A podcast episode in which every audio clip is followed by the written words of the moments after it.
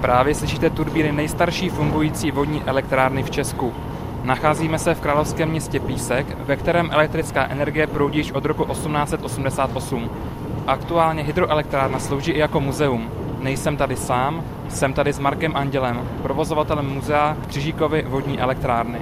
Přesunuli jsme se do míst, kde není takový hluk. Z jakého důvodu vznikla právě v Písku vodní elektrárna? Tak v Písku to bylo z důvodu veřejného osvětlení města a nakonec teda, když se rozhodlo, že tady uděláme vodní elektrárnu, tak díky tomu jsme se stali zároveň prvním městem v Čechách, který má trvalý veřejný elektrický osvětlení a zároveň je to nejstarší veřejná vodní elektrárna v Čechách a jak můžete slyšet, tak stále funguje a dodává elektřinu do sítě.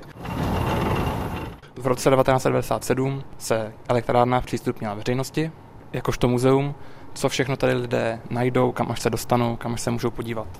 Ta expozice je dneska mnohonásobně větší, než byla v té době. Jsou tady opravdu unikátní věci, ať co už se týká jejich původních uživatelů anebo jejich návrhářů. Z těch uživatelů tak tady máme lustr, pod kterým za mlada se dával Karel Gott. Z těch významných firem anebo architektů tak tady máme velikánský sedmdesátikilový bronzový lustr z dílny Franta Aníš Praha, což byla významná společnost tehdejší doby na výrobu luxusních svítidel.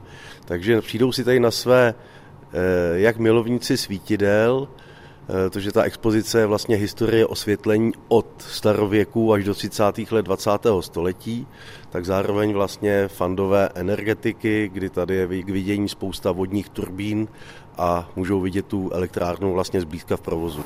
Před námi je parní lokomotiva. Jaký v sobě skrývá příběh? Než se udělala tady vodní elektrárna, tak aby to město vyzkoušelo vůbec, jak by to vypadalo, kdyby jsme svítili pomocí elektřiny, tak byla dohoda s Františkem Křižíkem, že město si půjčí od nějakého sedláka, zemědělce tady z okolí zemědělskou lokomobilu. Říkám úmyslně lokomobilu, protože lidi tomu říkají lokomotiva. A tohle zařízení umístili do dvora tehdejší měšťanské školy. Křižík sebou z Karlína, kde měl tehdy továrnu, tak přivez dynamo, který tady stojí vedle nás, to je skutečně z roku osmnáct set osmdesát sedm. A tak, jak je to tady spojený v expozici, tak tam to bylo umístěné ve dvoře v té škole. A dvacátého třetího června osmnáct set osmdesát sedm tohle zařízení vlastně spustilo elektrifikaci města. A od toho dne a té hodiny, stalo se to kolem půl desátý večer, tak je město Písek prvním městem v Čechách, který má trvalé elektrické osvětlení.